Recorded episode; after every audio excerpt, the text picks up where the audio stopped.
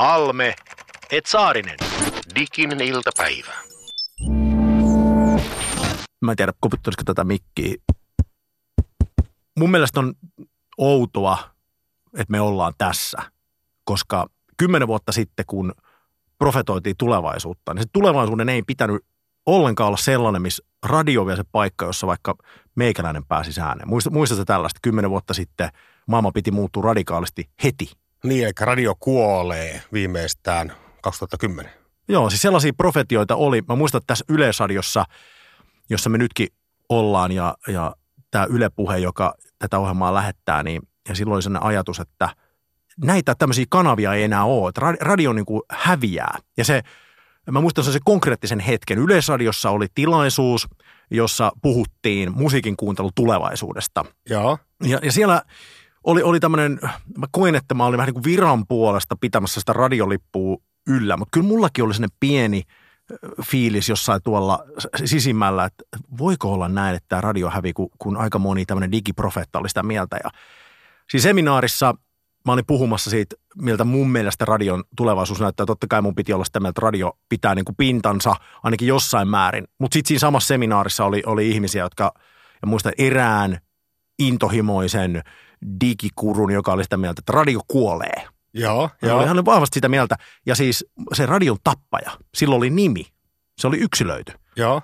Se oli MySpace. MySpace, tämä sosiaalisen median oikeastaan ensimmäinen isompi hittipalvelu. Ja taidettiin myydäkin iso rahaa, muistaakseni, olisiko News Corporation osti sen. Robert Murdoch taisi tehdä kuin miljardin dollarin kaupat siitä. Jollekin se oli varmasti hyvä bisnes, mutta jos mietitään sitä profetiaa ja tätä tulevaisuutta, mihin ollaan tultu, niin musta näyttäisi vakaasti siltä, että MySpace ei tappanut radiota. Että jos katsoo suomalaista radion kuuntelua, radio menee tosi hyvin.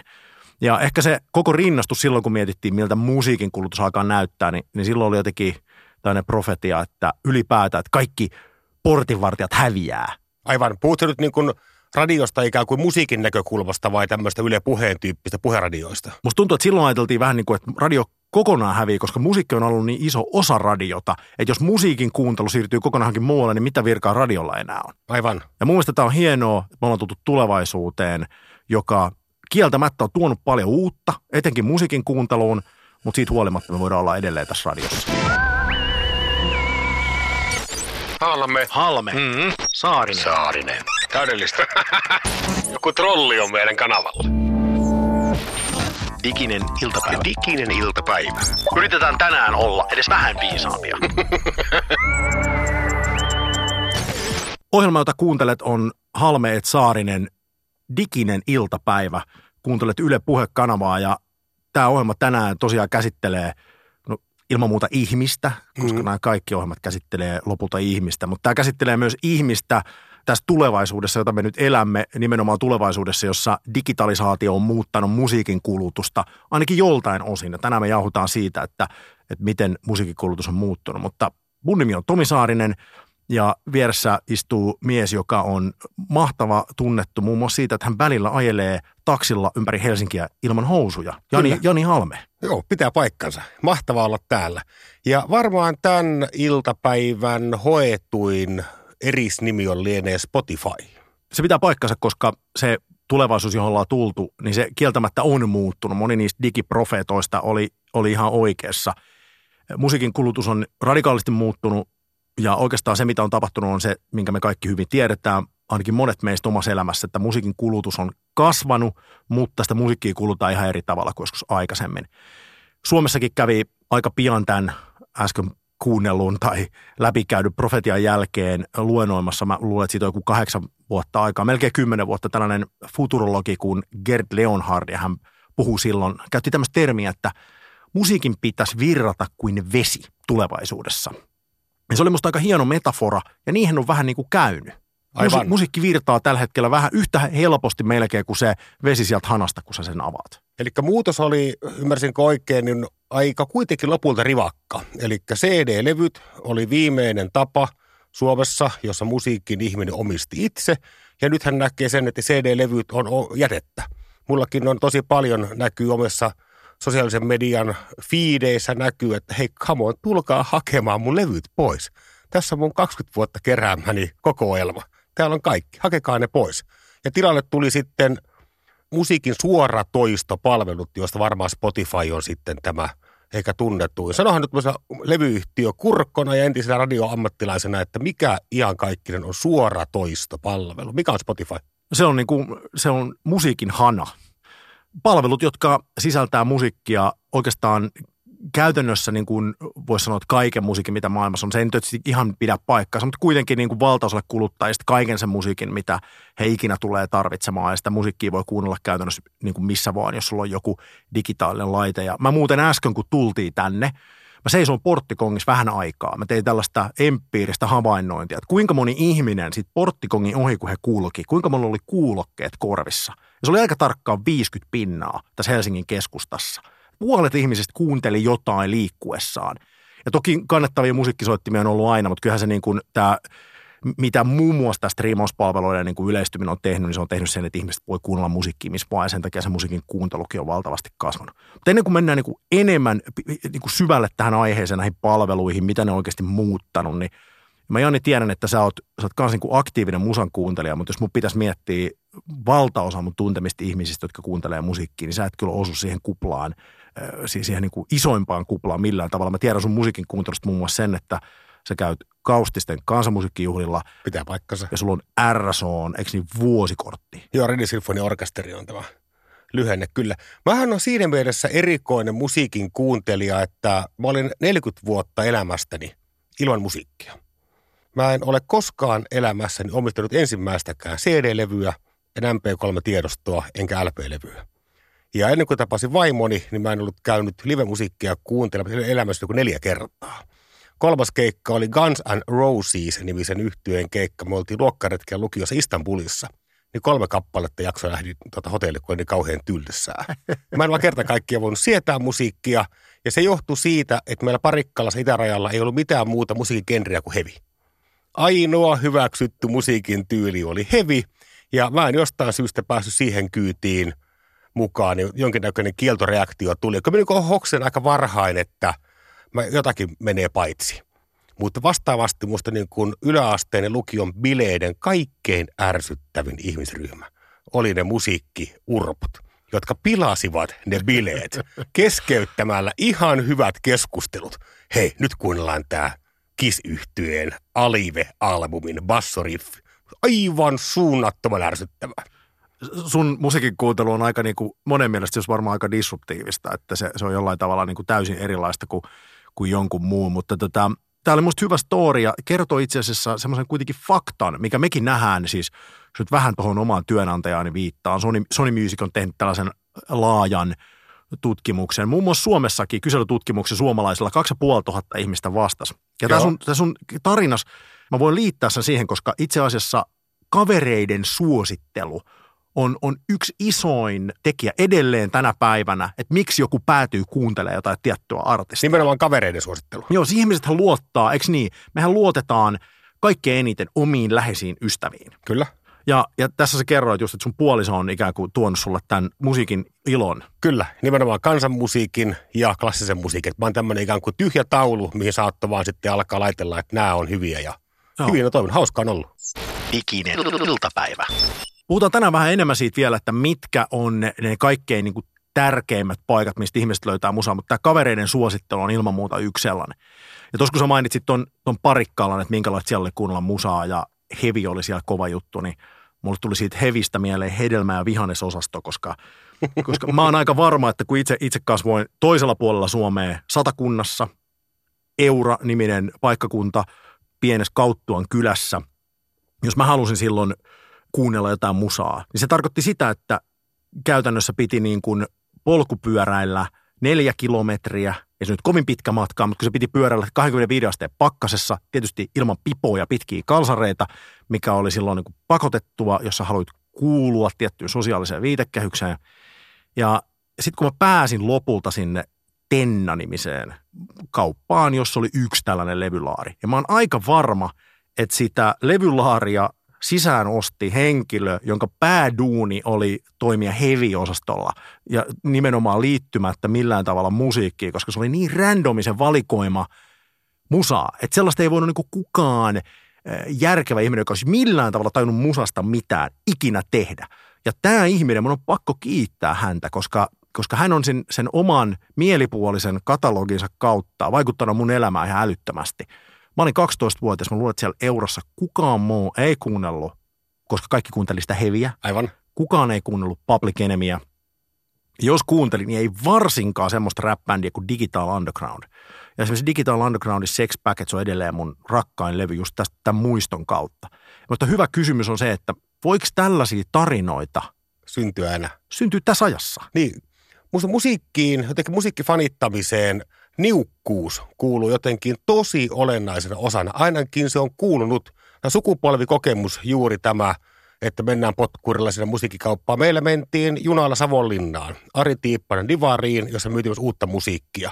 Ja Ari Tiippanen oli hirvittävän iso auktoriteetti kaikille kaupungin ja lähikuntien nuorille, koska hän pystyy sitten, hän on ehkä kuraattori näinä aikoina. Niin onko Spotifyssa tämmöistä ylipäätään tämmöistä niin niukkuuden kokemusta, jos siellä on kaikki maailman musiikki saatavissa aika pieneen hintaan? Eikö se kuukausimaksuinen palvelu pääasiallisesti? Joo, kyllä, totta kai siellä voi oman niukkuutensa rakentaa. Mä luulen, että tämä on niin kuin hyvä pointti.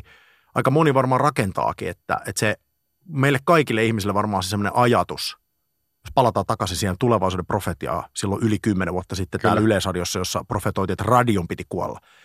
Ja silloin nimenomaan ajatus, yhtenä ajatuksena siinä profetiassa, kun oltiin näiden uusien digitaalisten musiikkipalveluiden äärellä.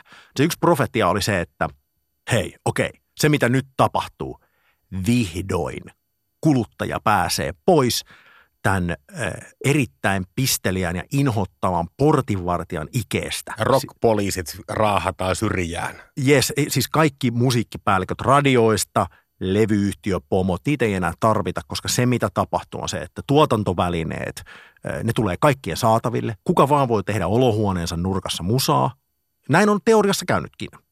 Kuka tahansa voi sen julkaista palveluihin, jos on kaikki maailman musa ja kaikki maailman ihmiset niitä kuuntelee. Miten piti käydä tässä maailmassa? Niin siis se ajatus oli se, että nyt kun käy näin, niin nämä portinvartijat, jotka oli ylläpitänyt tätä niin kuin hirveätä popkulttuuria, jossa tämmöinen limanen, kaupallinen, ei ollenkaan taidearvoja sisältävä, millään tavalla aito musa. Se ei, se, silloin että se ei pääse niin kuin esiin, vaan tämä on kaikki vaan limasta ja kaupallista. Iskelmä höttöä. Ja ajateltiin, että nyt kun tämä valta tulee kuluttajille, niin käy niin, että tällaiset aidon musiikin yhdistyksen suosittelemat artistit, että niistä tulisi niin kuin valtavan suosittu, että tämä tämmöinen höttö, kaupallinen höttö hävii kokonaan. Eli ikään kuin se, että hyvä musiikki voittaa, kun ei ole enää näitä tyhmiä kansaa urpouttavia musiikkipäälliköitä siinä välissä. Just näin, ja mä luulen, että aika monelle sitten tuli yllätyksenä, koska näitä profetioita teki tietenkin ihmiset, jotka oli itse musiikin aktiivikuuntelijoita. He halusivat, että tulevaisuus on sellainen, että se on heille edullinen. Aivan. Ja sitten kun annettiinkin nämä välineet ihmisten käsiin, niin yhtäkkiä huomattiin, mitä tapahtui. Rockmusa hävisi melkein kokonaan. Se musiikki, mitä silloinen tämä niin sanottu aidon musiikkiyhdistys piti arvossaan, niin musta tuntuu, että se sai niin kuin vähemmän huomiota kuin aikaisemmin. Aivan. Että yhtäkkiä se tuli tosi läpinäkyväksi, että mitä kuluttajat oikeasti haluaa. Ja musta se on se iso, iso muutos, mitä on niin kuin tapahtunut, jos ajatellaan ihan sille niin kuin ylätasolla. Että kyllä se valta on siirtynyt kuluttajille. Ja ne, mitä, ne jutut, mitä me nähdään listoilla, totta kai siellä edelleen on paljon portinvartijoita, ei nekään hävinnyt mihinkään. Mäkin olen edelleen musiikkiyhtiössä töissä. Mutta kuluttajat ikään kuin pääsi sanoa sen oman asiansa, että mistä ne oikeasti tykkää ja kukaan ei voi heitä pakottaa. Aivan. Spotifyhan tuli 2008 markkinoille, eli just noin 10 vuotta sitten. Ei tullutkaan MySpace voittanut hommaa, vaan Spotify näytti voittavan. Ja mä katselin tätä ohjelmaa varten Suomen kaikkien aikojen kuunnelluimmat kymmenen kappaletta. Ja Suomen kaikkien aikojen Spotifyssa kuunnelluimmat kymmenen artistia. Niin mielenkiintoinen pointti on toi, mitä sanot, rock hävis. Nimittäin top 10 oli yksi ainoa yhtyö, joka käytti soitinta nimeltä kitara tehokeinonaan musiikissa. Kitarasta on 2018 tullut tämmöinen kuin marginaalinen, jopa harvinainen soitin erikoisuus, jolla vain ikään kuin kokeellisimman musiikin harrastajat pystyvät tuomaan musiikkiin tällaista outoa perinteistä tunnelmaa. Ja yhtyä muuten Halo Helsinki, jos en ihan väärin muista. Joo, tällä hetkellä, jos puhutaan just viime vuoden myynneistä, niin totta kai mun on pakko sanoa firmani puolesta, että Suomen myydyin albumi ja edelleen menee bändillä hyvin, mutta sä oot ihan oikeassa. Se on just näin. Niin kyllä. Spotify-asiasta mun mielestä parhaiten on kirjoittanut äh, Riku Mattila – niminen musiikkialan ammattilainen kollegojasi lienee tuonne Elvis ryn sivuille. Ja hän kirjoitti hirveän kirjoituksen, missä hän ei ottanut kantaa, mikä on hyvää, mikä on huonoa musiikkia, vaan tarkasteli ainoastaan, että mikä musiikki on suosittu. Eli katseli hittejä eri vuosikymmeniltä. Ja kyllähän siinä aika aukottomasti todisteli, että 60-luvusta lähdetään eteenpäin katsomaan, niin koskaan hittien ikään kuin ne kuulostaneet keskenään niin samanlaiselta kuin tällä hetkellä – kuulostaa. Eli tämä profetia, mihin kuuluu, niin kuin sanoit, radio häviää, porttivartijat häviää, hyvä musiikki voittaa, niin kyllä mä itse ennustin ainakin, että tämmöinen niin kuin eri laaja-alaisten lajityyppien ja tyylajien kirjo jotenkin lisääntyy. Mutta ainakin jos katsoo ihan sitä kärkikäyttöä, niin näin ei ole käynyt. Diginen iltapäivä. Miten meille taviksille käy tässä kaikessa?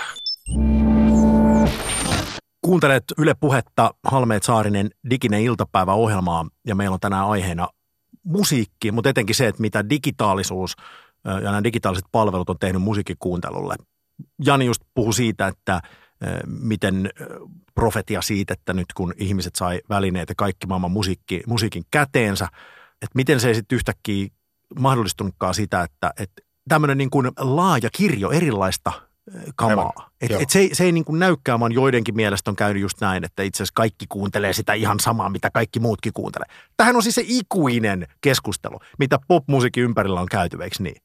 Koska siis ihan niin kuin terminologiasta lähtien, siis populaarimusiikki, niin eihän sellaista voi olla, jos ei se ole populaaria. Et siis jossain määrin hän täytyykin olla niin, että siinä musiikissa on paljon elementtejä, jotka niin kuin toistuu niiden erilaisten kappaleiden välillä. Mitä jos onkin niin? että me halutaan ja tarvitaan auktoriteetteja. Me tarvitaan elämäämme toimittajia, mitkä tekee päätöksiä siitä joka päivä lehteen, että mikä on maailmassa tärkeää. Me tarvitsemme sinne televisio-uutisiin, uutisten lukijan, joka kertoo, mikä on tämän koko päivän aikana ollut tärkeää. Ehkä me tarvitaan myös musiikkia. Me tarvitaan niitä musiikkipäällikköjä, me tarvitaan levyyhtiön pomoja, me tarvitaan Spotify-listojen tekijöitä – jotka päättää mun puolesta. Tässä on sulle hyvää lenkki musiikkia, tässä on tämä hetki suostun juttu. Me halutaan tunnustaa se itse. Me halutaan uskotella, että mä nimittäin kuuntelen just mitä mä itse haluan ja mä oon ihan oman tieni kulkija. Hölö, hölö. Me halutaan hyvä saari elää Suomessa aina vahvana eetoksena, että joku tulee ja kertoo, että teen näin, niin onni tulee. Mun mielestä tämä on tabu. Tämä on tabu, minkä sä otit just esiin. Eihän kukaan – meistä halua myöntää, että teen asioita, jota joku muu on mun puolesta päättänyt. Ehkä mä kerron nyt omasta pienuudestani, mutta kyllä mä kotona iltaisin, kun menen nukkumaan, niin toivon hartaasti, että mun ei tarvitsisi päättää ihan joka asiasta itse, mitä mä seuraavana päivänä teen.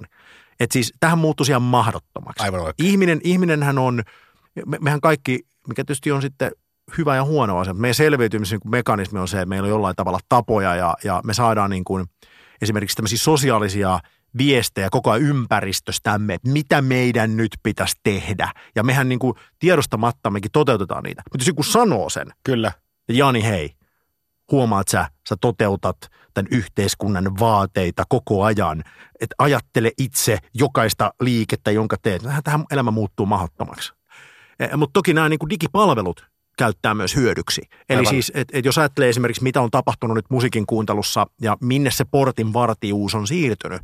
Edelleen radiolla valtava iso merkitys musiikin kuuntelussa niillä päätöksillä, joita radioinen musiikkipäälliköt tekee. Sillä on niin kuin valtava merkitys edelleen siinä esimerkiksi, että mitkä artistit breikkaa. Ja varsinkin siinä, että jos jaetaan koko Suomen väestö niin me huomataan, että ne aktiiviset musiikin kuuntelijat, nehän on pieni osuus kuitenkin. Siellä on valtavasti näitä tämmöisiä kasuaalimpia kuuntelijoita, jotka siis kuuntelee aika passiivisesti, ei ne tee aktiivisia valintoja. No mistä he saa sen tiedon, että mitä he kuuntelee, kun he ei välttämättä ole aktiivisia esimerkiksi digitaalisissa palveluissa. Monesti radiosta. Jos me jaetaan koko Suomen kansa, niin tota, edelleen voi sanoa kategorisesti näin, mitä varttuneempi väestö on, ehkä jossain kolmessa kympissä menee suurin piirtein se raja. Ja sitten mitä vähemmän aktiivisia musiikin kuuntelijoita ne, ne ihmiset on, Joo. sitä enemmän radiolla on merkitystä siihen, että minkälaista musiikkia ne ihmiset kuuntelee. Mutta sitten taas jos mennään tähän portinvartijuuteen näissä digipalveluissa, tähän johtajuuteen, Kyllä. hierarkia. Me tarvitaan jotain signaaleja, mitä meidän nyt pitäisi kuunnella, että me oltaisiin osa tätä yhteisöä, hyväksytty yhteisön jäsen. Niin esimerkiksi Spotifyssa soittolistat on erittäin iso driveri sille, että mitä musiikkia ihmiset siellä kuuntelee. Et, et kyllä se illuusio just siitä, että mä menen johonkin palveluun, jossa on vaan searchbox ja kirjoitan sinne, mitä mä haluan kuunnella, niin aika harva löytää uutta musiikkia sitä kautta, koska mä luulen, että jokainen mun ihminen, joka on mun lähipiirissä, jonka mä oon jutellut, ensimmäinen asia, mitä ne teki, kun ne sai jonkun digitaalisen palvelun, musiikkipalvelun käyttöön, mitä ne teki, kun ne meni sinne, se oli mun ikäisiä, niin meni sinne ja kirjoitti Pantera. ja sitten kuunteli sitä musaa, mitä ne kuunteli silloin, kun ne oli 15-vuotiaita. Aivan. Et se kuuntelu ei ohjautunut sinne uuteen. Aivan. Ja nyt sitten tavallaan se, että, että ikään kuin siinä on tehty tällaisia johtajuuselementtejä, jotka ohjaa ihmisiä kuuntelemaan tai tiettyjä juttuja, niin kuin vaikka playlistit, niin, niin tänä päivänä siis, jos puhutaan digipuolella siitä, että kenellä on vaikka valtaa tai kuka siellä on portinvartija, niin ne on monesti ne ihmiset, jotka hallitsee näitä soittolistoja. Halmeet Saarinen, diginen iltapäivä. Joo, tää on hyvä. Mennään tänään vielä tiukemmin tämän Spotify-erikoisjakson puitteissa myös tonne levyyhtiöiden artistien maailmaan. Mutta tässä vaiheessa en valtaa olla kysymättä, että pitääkö paikkansa, mitä luulet, että tämä suomalainen pop-ihme Alma, josta sitten ennustetaan, että tulee vihdoin Suomessa Michael Jacksonin tai vähintäänkin Madonnan kokoisen pop-tähden, tämä linnanjuhlissakin hurmannut keltatukkainen nuori lahjakkuus. Hän on oma tiimi, jonka tehtävänä on hoitaa vain ja ainoastaan Spotifyn, Apple Musicin ja ehkä muiden Deezerin näiden parin kolmen keskeisimmän suoratoistopalvelun soittolistasuhteita. Voiko tämä pitää paikkaansa, tämä soittolista PR-tiimi?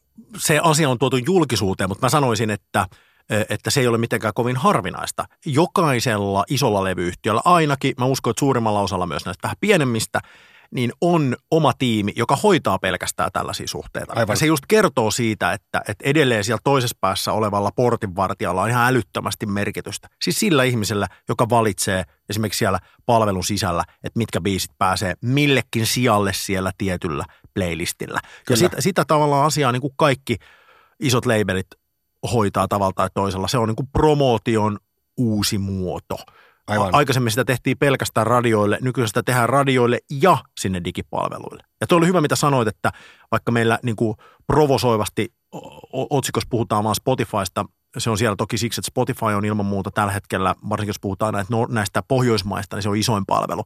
Mutta siis digi, digipuolella, jos puhutaan näistä puhtaista streaming-palveluista, niin siellä on toki muitakin äh, mahdollisuuksia käyttää näitä palveluita, Deezer ja Apple Music mainitsit jo. Ja sitten esimerkiksi hyvä huomioida, että Amazon on avannut Suomessa myös oman music-palvelunsa, eli, eli siis näitä tulee koko ajan lisää ja ja sekin, että jos nyt pitäisi profetoida, että mikä näistä on isoin kymmenen vuoden päästä, niin mä en edes uskaltaisi lähteä siihen, koska ihan varma on se, että me ollaan nyt nähty niin kuin sellainen ensimmäinen vaihe. Me ollaan tultu sen, joku puhuu piikin jälkeisestä Mm. ajasta. Tuli tämä iso muutos.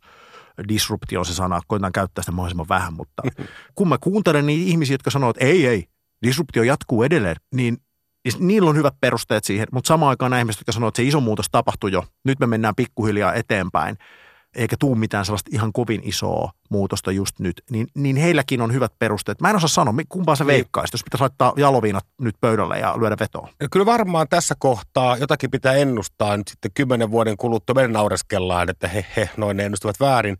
Kyllä se Amazonia, eli Amazonhan on yhdysvaltalainen alun perin nettikirjakauppana aloittanut.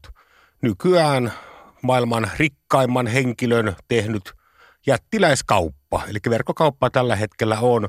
Niin muun muassa heidän tämä Amazon Prime-niminen tuote, niin 70 dollaria, eli noin mitä 65 euroa vuodessa maksava palvelu, johon sä saat Netflixin verran ilmaista tai maksutonta leffa- ja TV-sarjasältöä. Saat melkein Spotifyn verran ilmasta musiikkia ja ilmaisen kotiin kuljetuksen kaikelle tavaralle, mitä tämä hillittömässä verkkokaupassa on, niin onhan se nyt ihan käsittämättömän houkutteleva tarjous. Spotifyhan toki yrittää sitten tällä, että he saisivat semmoisen ekosysteemi, he saisivat tällaisen kokonaisuuden, että se palvelu on vaan parempi kuin muut. Mä olin ystäväni luona Lontoossa ennen joulua ja me kuunneltiin hänen kämpillään musiikkia Spotifysta, varmaan soittolistalta, Bailu Mix musiikkia ja sitten tilas Uberin, eli tämän taksipalvelun, jota sitten ajaa muut kuin taksikuskit. Ja tässä taksissa se näkyy tilausvaiheessa oli Spotify Connection. Joten se biisi, kun me katkaistiin siellä yläkerrassa, käveltiin alas autoon, se biisi jatkui siitä kohdasta siinä autossa, missä me olimme. Kyllä siinä oli semmoinen pieni innovaatio, että tuli semmoinen, että ah, jösses, tämähän on upea juttu. Men raste, hemla, viapatlien mikin. Yle Puhe, Halmeet Saarinen, diginen iltapäivä. Tämä on ohjelma, joka käsittelee digitaalisuutta, mutta jos ollaan ihan rehellisiä, niin kyllä tämä käsittelee enemmän hämmentynyttä ihmistä digitaalisen muutoksen keskellä. Yritetään jollain tavalla luoda niin kuin jotain tolkkua siihen, että mikä on muuttunut, millä on merkitystä, millä ei ole merkitystä ja minkä asia voi nyt ylipäätään unohtaa tai, tai mihin ei tarvitse keskittyä just nyt, koska – jos hetkeksi pysähtyy miettimään nyt vaikka tätä tämän päivästä aihetta, musiikin kulutusta, niin itse asiassa aika tosi moni asia on muuttunut. Niin kuin toi sun esimerkki just tuossa äsken. Eihän sellaista tapahtunut vinylilevyä aikana.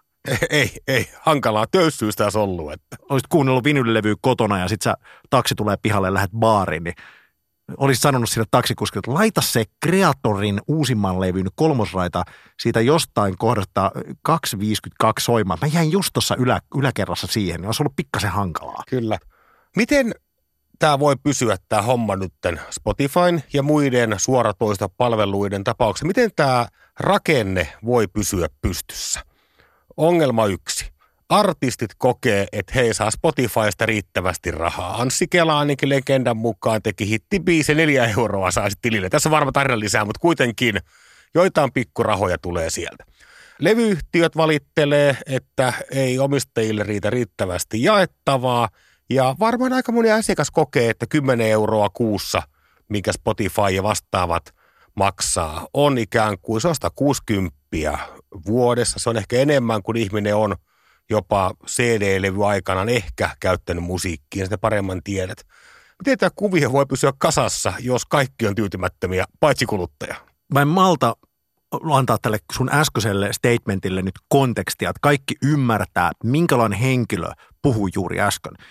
Siis paitsi, että tämän äskeisen asian sanoi kaveri, joka on ihan siis oikeasti, voidaan joskus palata siihen tarinaan, mutta ajanut ympäri Helsinki ilman housuja – mutta sama henkilö, joka juuri äsken puhui, niin just ennen, kun me käveltiin tähän mikin varteen, se kysyit multa, että mikä tämä on tämä Despacito? Kyllä. Mä luulin, että se on joku musiikin termi, että klassisen musiikin orkesteri voi soittaa Despacito. Joo, Despacito on, on viime vuoden striimatuin biisi ja, ja erittäin iso hitti ollut ja halusin antaa kontekstin. Siis en, enkä halua loukata sua. Siis, moni, siis toi kysymys on täysin relevantti, se on ymmärrettävää ja, ja tosiasia on se, että e, musiikin kuuntelussa on käynyt niin kuin jotkut joskus puhui, että yleisöryhmät on pienentynyt ja voi olla, että sulla on valtavakin hitti, mutta joku toinen ryhmä ei ole siitä ikinä kuullutkaan ja tämä on hyvä esimerkki siitä, mutta nämä asiat, mitä sä just puhuit, niin se on ihan totta, että, että koko tätä – striimausaikaa, niin, niin nämä on ne asiat, mitkä varmaan aika moni edelleen muistaa. Et mä, mä luulisin, että esimerkiksi niin metalligenressä, siis se yleisö, joka kuuntelee metallimusaa tosi paljon, niin siellä oli, siellä oli paljon puhetta just tästä, että, että niin kuin nämä striimauspalvelut niin kuin ei jaa rahaa artisteille ja, ja sitä päiviteltiin silloin, kun nämä palvelut tuli. Aivan. Mutta itse asiassa nyt tilanne on toisinpäin. Musiikkiala kasvaa koko maailmassa pitkien sellaisten loivien laskujen jälkeen, jotka, jotka kesti niin kuin vuositolkulla. Nyt se kasvaa koko maailmassa joillain markkinoilla, siis sellaisilla kehittyvillä markkinoilla, jossa esimerkiksi piratismi on ollut edelleen viime vuosina tosi iso ongelma. Nämä uudet palvelut on tehnyt sen, että, että siellä kasvaa markkina siis prosenteissa kolminumeroisia lukuja. Siis mä katsoin just jotain Afrikan musiikkikulutuksen kasvua, niin se oli, se oli jotain 300 plus prosenttia. Suomessa musiikkiala kasvaa myös ensimmäistä kertaa pitkiä aikoihin, on kasvanut viimeiset kolme vuotta. Ja itse asiassa koko musaala siis noin kategorisesti, jos sitä katsoo, myös ne artistit. Meillä on enemmän artisteja tällä hetkellä, joilla menee niin kuin valtavan hyvin, kun mä uskaltaisin väittää, että ehkä ikinä ennen. Mä en tiedä, onko tämä ihan totta, mutta totta kai mä ainakin Joo, viran joo. puolesta pitää näin väittää. Ja jos sä katsot vaikka, että niin kuin, mitä on tapahtunut, niin yhtäkkiä meillä on kotimaisia artisteja, jotka myy jäähalleja loppuun ja, ja yleisö on valtava kiinnostunut musasta. Jengi kuuntelee musaa enemmän kuin koskaan ennen ja myös se raha, joka sieltä tuloutuu, sitä on paljon enemmän kuin koskaan ennen. Diginen iltapäivä. No tutkimusten mukaan YouTube on itse asiassa Suomen suosituin ää, suoratoistopalvelu, eli, eli sitä käytetään nimenomaan todella paljon musiikin kuunteluun ja ei niinkään videoiden katseluun. Eli tutkimusten mukaan sitä, sitä käytetään passiiviseen musiikin kuunteluun, joka tarkoittaa sitä, eli, eli, eli se on auki, sieltä haetaan biisejä ja, ja laitetaan se soimaan ihan samalla lailla kuin Spotify.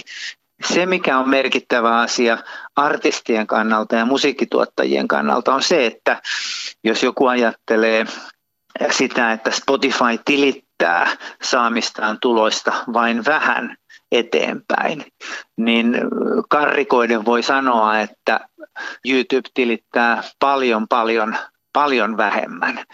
Ja, ja, ja iso kysymys liittyy tähän asiaan tämmöiseen niin kuin arvokuiluun, että onko tämä oikein vai, vai väärin, että, että, että tämä, tämä taho toimii, toimii tällä tavalla. Mutta, mutta meidän tehtävänä tietenkin sanotaanko lokaalilla tasolla ja, ja tämmöisessä niin kuin jokapäiväisessä toiminnassa on keskittyä siihen, että me tehdään parhaita mahdollisia sisältöjä, jotka kiinnostaa ihmisiä ja ihmiset haluavat niitä kuluttaa, eli kuunnella mitä erinäisempien välineiden kautta. Ja, ja meidän tietysti tulee kyetä monitoroimaan näitä kuuntelupaikkoja ja tilittää ää, niistä kertyvät rahat niille, jotka ne sopimusten mukaan kuuluvat.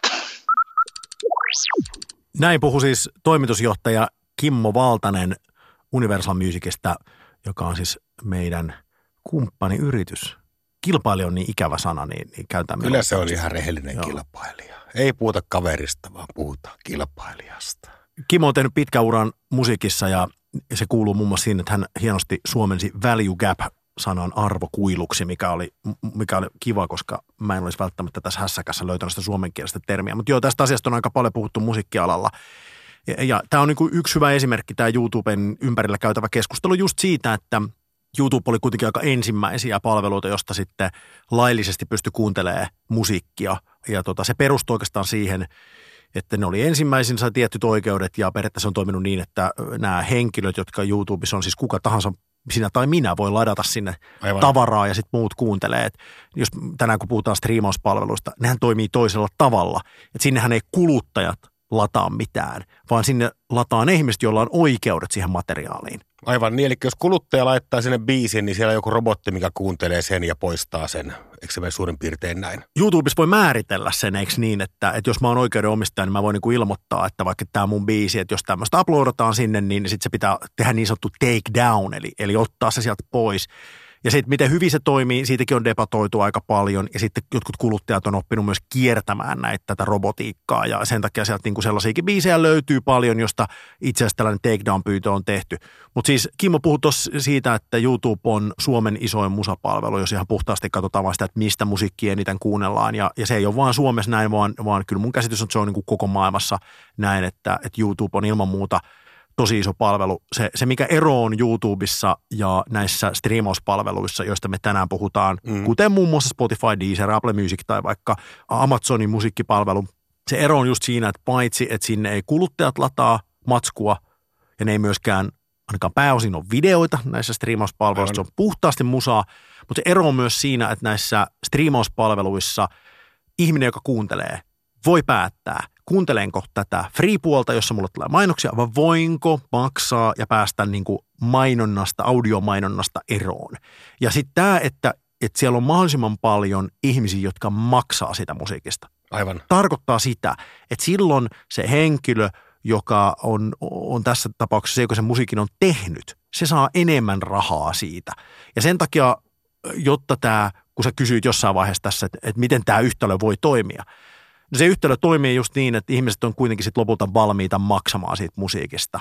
Et, et se on hyvä ymmärtää, että vaikka meillä on ollut sellainen vaihe, jossa jossain kohtaa tuli tämmöinen vaihe, jossa ajateltiin, että musiikin arvo on niin kuin jollain tavalla tosi vähäinen. Se ei ole edes kovin kummonen rikos, jos mä äh, nyt latailen ilmaiseksi näitä biisejä tuolta. Ja, ja, ja silloin, silloin tapahtui just tämä, että tietyllä tavalla ei, ajateltiin, että tähän pitää aina saada ilmaiseksi. Mutta eihän se tekeminen ole ilmasta. Semmoinen profetia, joka näytti tässä musahommassa mun mielestä toimivan, oli tämä, että kun Napsterhän oli tämmöinen ihan ensimmäinen kivikautinen musiikin toista palvelu, mistä saatto piraatti hengessä lataa minkä tahansa biisin. Ja silloin kun se ajettiin alas teidän pahojen levyyhtiöiden toimesta, niin no comments. oli tahoja, että jos olisi laillinen yhtä helposti käytettävissä oleva palvelu, niin kyllä minä siitä maksaisin. Ja näin kävi. Aika moni kuitenkin otti Spotifyn tai Apple Musicin tai jonkun, jonkun muun tällaisen käyttöön. Mun ykkös joululahja, mitä mä hankin sukulaismukuloille, eli nuorille, on maasta jouluna puoli vuotta striimauspalveluaikaa ja synttärillä puoli vuotta. Koska mun mielestä musiikista pitää maksaa. Ja siksi mun mielestä YouTube-meininki on vähän outoa. No me ollaan nyt Jaren kanssa kierretty tässä 6-7 vuotta keikkoja ja mä kyllä voin rehellisesti sanoa, että siinä vaiheessa kun sä, sä meet sinne tota, Tornion, Tornion nuoriso tai vittu työvaatalolle, mihin ihmiset tulee katsoa. Ja jos sun biisi ei ole kertaakaan radiossa ja sulla on Spotifyssa vaikka 5 miljoonaa hittiä, niin ei ne tiedä sitä kappaletta. Radio on kumminkin se, joka pakottaa ihmiset kuuntelemaan jotain musiikkia. Se tulee väkisi ihmisille. Niin kuin, että Spotifyssa sä voit valita täysin tarkkaan, mitä musaa sä kuuntelet. Radio kuunnellaan vielä edelleen helvetisti ja se soi joka paikassa. Diginen iltapäivä. Näin sanoi Ville Galle JVG-yhtyöstä, joka on ilman muuta yksi niistä isoimmista ö, yhtyeistäkin, koska heidät semmoisena on Emma Gals palkittu Suomessa tällä hetkellä. Puhu radion ja, ja vähän niin kuin striimauspalveluiden suhteesta. Niin, ihan mielenkiintoinen kulma toi, vaikka tulikin nuori mies kauhean rumaa kieltä käytti, niin se, että puhuttiin sitä auktoriteettien roolista ja tärkeydestä, niin näköjään myös – jopa tämmöinen nuorisomusiikkiyhtyö tarvitsee, hekin kaipaa sen auktoriteetin, tässä radion, joka on sitten sitä so- musiikkia luukuttanut ihmisille. Yksi mä oon miettinyt, jos näitä ennusteita pähkäillään nimenomaan radioasiasta, että nyt kun mulla on joku, vaikka se Spotify, monta biisiä siellä suurin piirtein on mulla kuunneltavissa – varmaan kymmeniä miljoonia biisejä. On, on, joo, joo, on, on. Niin mä en koskaan tarvitse niin paljon musiikkia.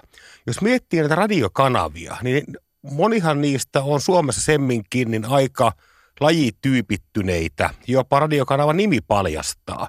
Suomi Pop antaa vahvan lupauksen, Suomi Rock antaa vahvan lupauksen, Iskelma antaa vahvan lupauksen ja niin edelleen. Niin voisiko syntyä tällaisia radioiden omia suoratoistopalveluita?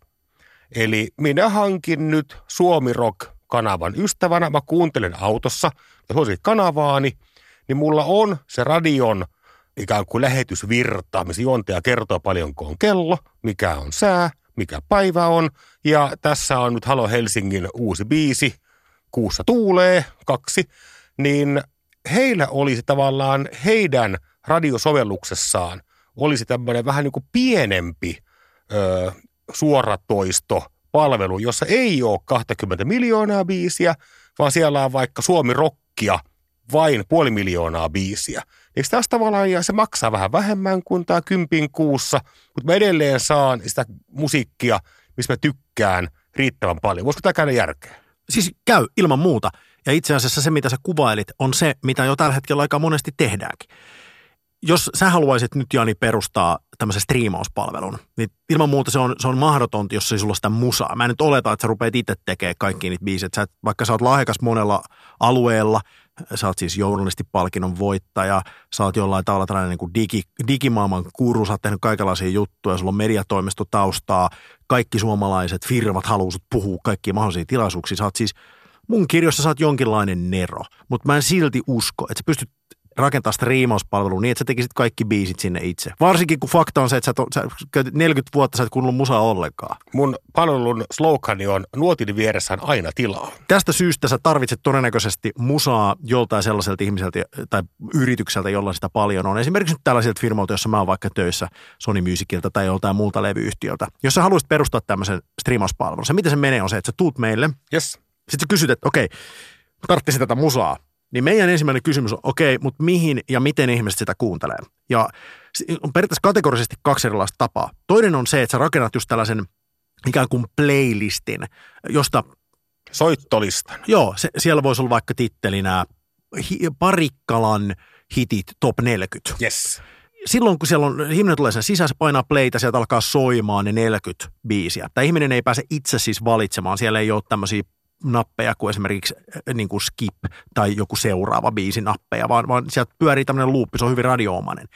Niin se on aika erilainen palvelu kuin se, että sitten jos sulla tulee, jos sulla on mahdollisuus siellä itse valita, mitä sä kuuntelet. Ja esimerkiksi jos sä katsot vaikka Spotifyta, niin siellä free-puolella kun sä meet sinne, niin sulla esimerkiksi, kun sä meet playlistiin, ei ole mahdollisuutta kuunnella eh, järjestyksessä niitä biisejä, ne menee suflelle, ne tulee siellä randomissa järjestyksessä. Tähän on ihan sellainen syy, että tavallaan ajatellaan, että jos sä voit täysin valita, mitä sä sieltä kuuntelet siitä kirjastosta, niin silloinhan siinä pitäisi olla vähän, se pitää olla vähän arvokkaampi kuin sellainen ikään kuin radionomainen, Aivan. koska, jolle on sitten jo ikään kuin perinteisesti neuvoteltu vähän erilaiset tariffit.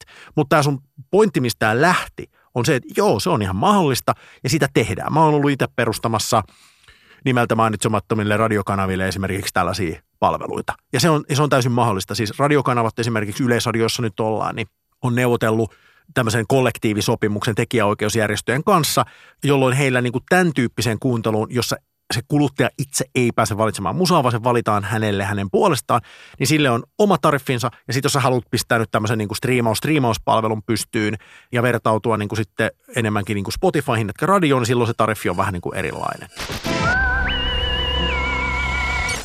Saarinen. Halme. Saarinen. Halme. Saarinen. Halme. Thank you. Mainostajien suosikki mainosmuoto, muun muassa Spotifyssa, on tämmöinen sponsored sessions, eli sponsoroitu ajanjakso, jonka se ihminen sitten saa tämän mainostajan tuella käyttöönsä. He vihaa mainostajia, eri mainostajia vihaa näitä klassaribiisin väliin tulevia kiito mainoksia ymmärrettävistä syistä. Ja muun muassa Amerikassahan äh, urheiluvälinen valmistaja Nike on tosi iso peluri tässä markkinassa. Eli he tekee jo varsin paljon omia soittolistojaan. He käyttää huippurheilijoita, huippumuusikoita, tämmöisiä jumppakoviksia ja muita ikään kuin treeniauktoriteetteja luomaan näitä soittolistoja. Eikö se ole vähän nyt, Nikehan on tässä kontekstissa vähän niin kuin radio. Totta kai, ja tästähän muuten puhuttiin silloin, kun puhuttiin, digitaalisuus alkoi ja nähtiin, että okei, koska valtaosa ihmisistä kuuntelee musaa. Ja siis Suomessakin, jos katsotaan nyt meidän Sony Musicissa tekemää tutkimusta, siis Mm. Suomessa on, siis ajatelkaa, 600 000 yli 15-vuotiaista ihmistä, jotka sanoo, että musiikki on mulle yksi tärkeimpiä asioita mun elämässä. Sehän on aika iso luku. Hillitön luku. Ajattele muuten tätä faktaa. Ajattele tätä faktaa. Meidän suomalaisten niin kuin kansallisbrändi, mitä me yritetään, musta joskus tuntuu vähän niin kuin, vaan, vähän niin kuin itse toteutuvana profetianakin vaalia on se, että me ollaan jotenkin tuppisuita, että me ei puhuta muille Aivan. ihmisille.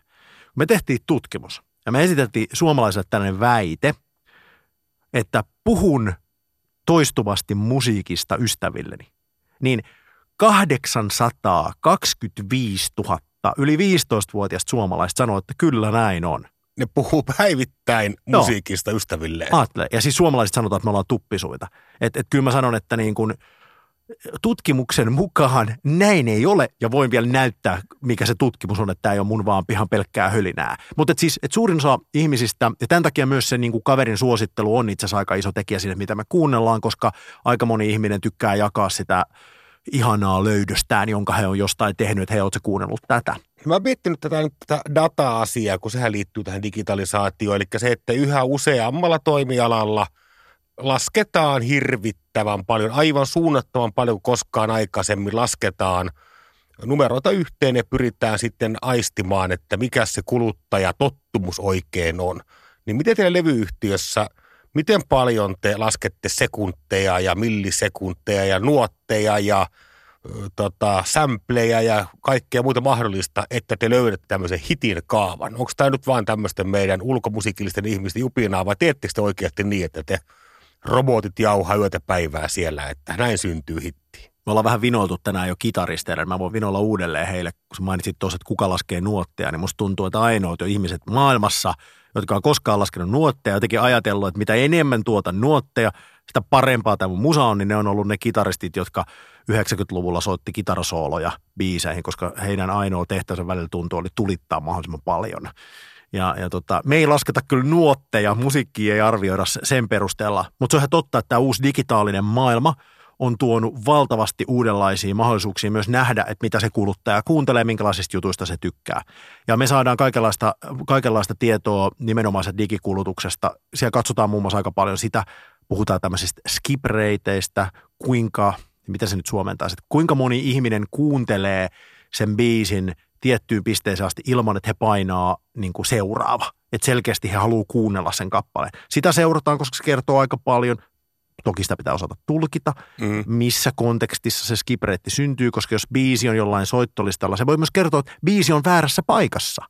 Tämä voi olla hyvä biisi, mutta sitä kuunnellaan nyt, jos sä pistät jollekin tangosoittolistalle – Misfitsin biisin, niin todennäköisesti se skipreitti on aika kova, mutta jos laitat sen jollekin niin kuin Punk Legends soittolistalle, niin todennäköisesti se ei ole ollenkaan niin kova. Se, se ei kerro biisistä välttämättä, vaan se pitää ymmärtää, missä se on. Konteksti. Eikö kaikki jauhan nykyään markkinoinnissakin kontekstista, että se on niin kuin tärkeä asia. No se liittyy tähän. Se on niin kuin ihan selvää, että tänä päivänä periaatteessa lista tulee artistille joka aamu kun ennen se tuli kerran viikossa. Se on jo ensinnäkin hirveä muutos siinä, että artistit väijyy sitä listaa päivästä toiseen ja totta kai se tulee vaikuttaa myös siihen tekemiseen samalla. Ja siis nykyään sä pystyt lataamaan, mullakin on tässä puhelimessa semmoinen älytön appi Spotifylta, mikä on Spotify for Artists. Ja sä näet livenä, miten sun viimeinen biisi striimaa esimerkiksi. Ja sä, pystyt, sä, sä näet sieltä sun, äh, suoraan sun kuuntelija, ku, kuinka paljon prosentteja on naisia, kuinka paljon prosentteja on miehiä, minkä ikäisiä, missä kaupungissa, missä maissa. Se on tämmöistä dataa tulee niin kuin päivästä toiseen nykyään niin kuin ihan artistille suoraan, mikä on niin kuin ihan älytön juttu mun mielestä.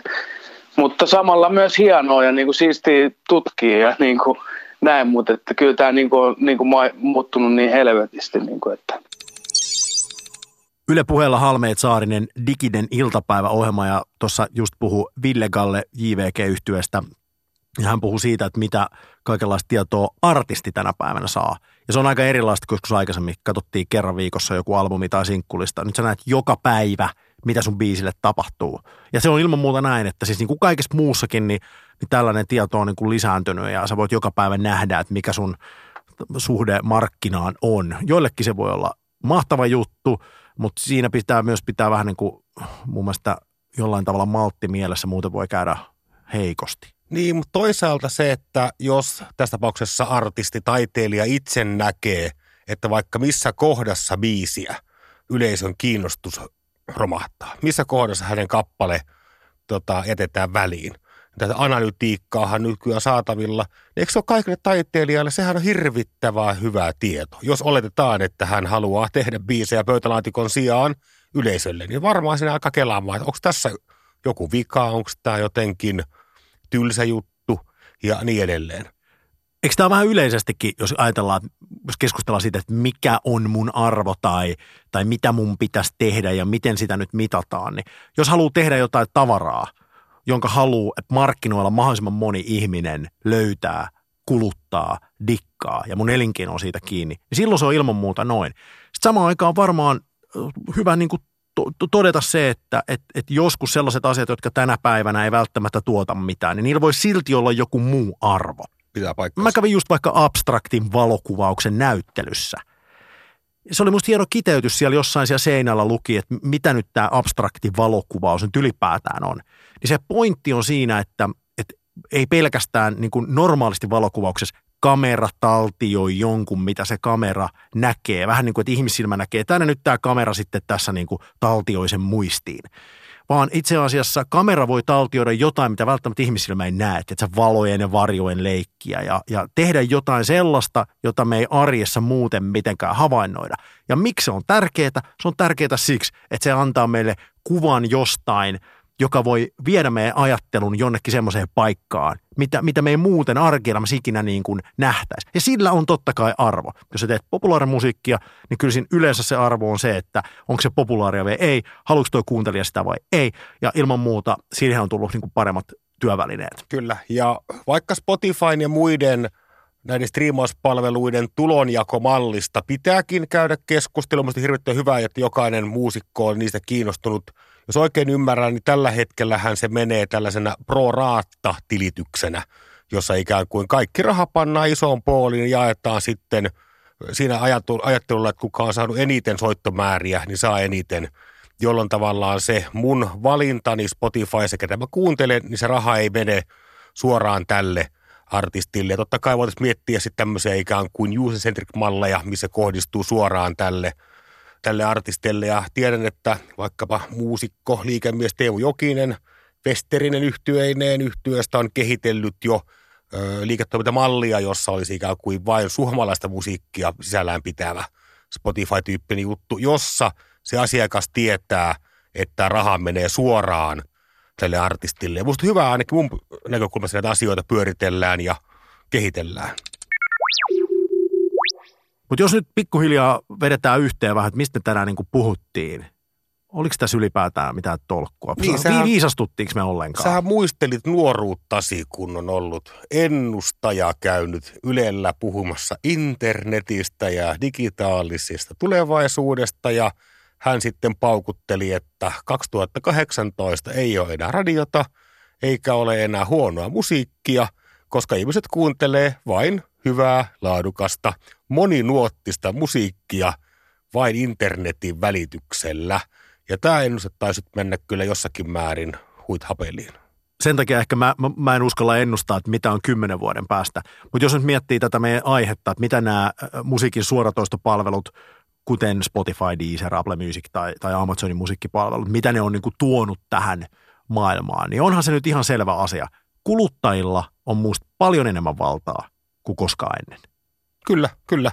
Ja samaan aikaan me ollaan kuluttajina huomattu, että me tarvitaan niitä soittolistan tekijöitä ja radioiden musiikkipäällikköjä.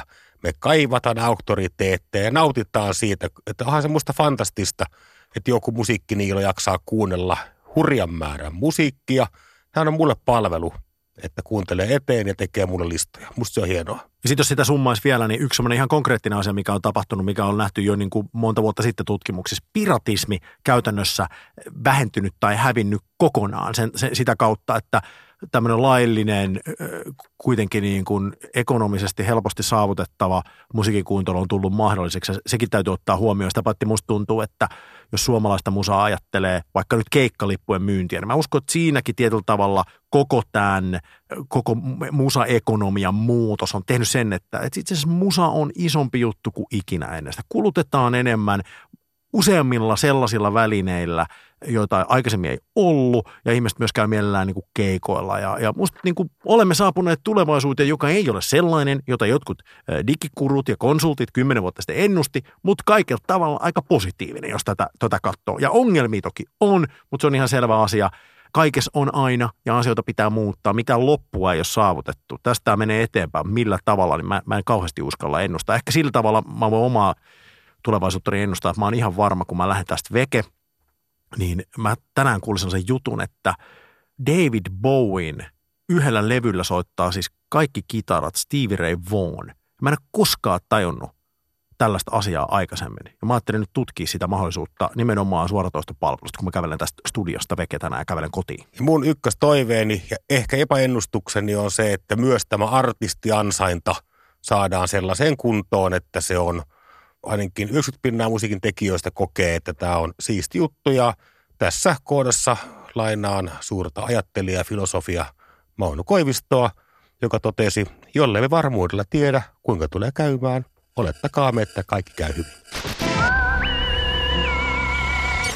Halme. Halme, Mm-hmm. Saarinen. Saarinen. Täydellistä. Niin onko tässä niinku mitään järkeä? Diginen iltapäivä. Diginen iltapäivä. Yritetään tänään olla edes vähän viisaampia.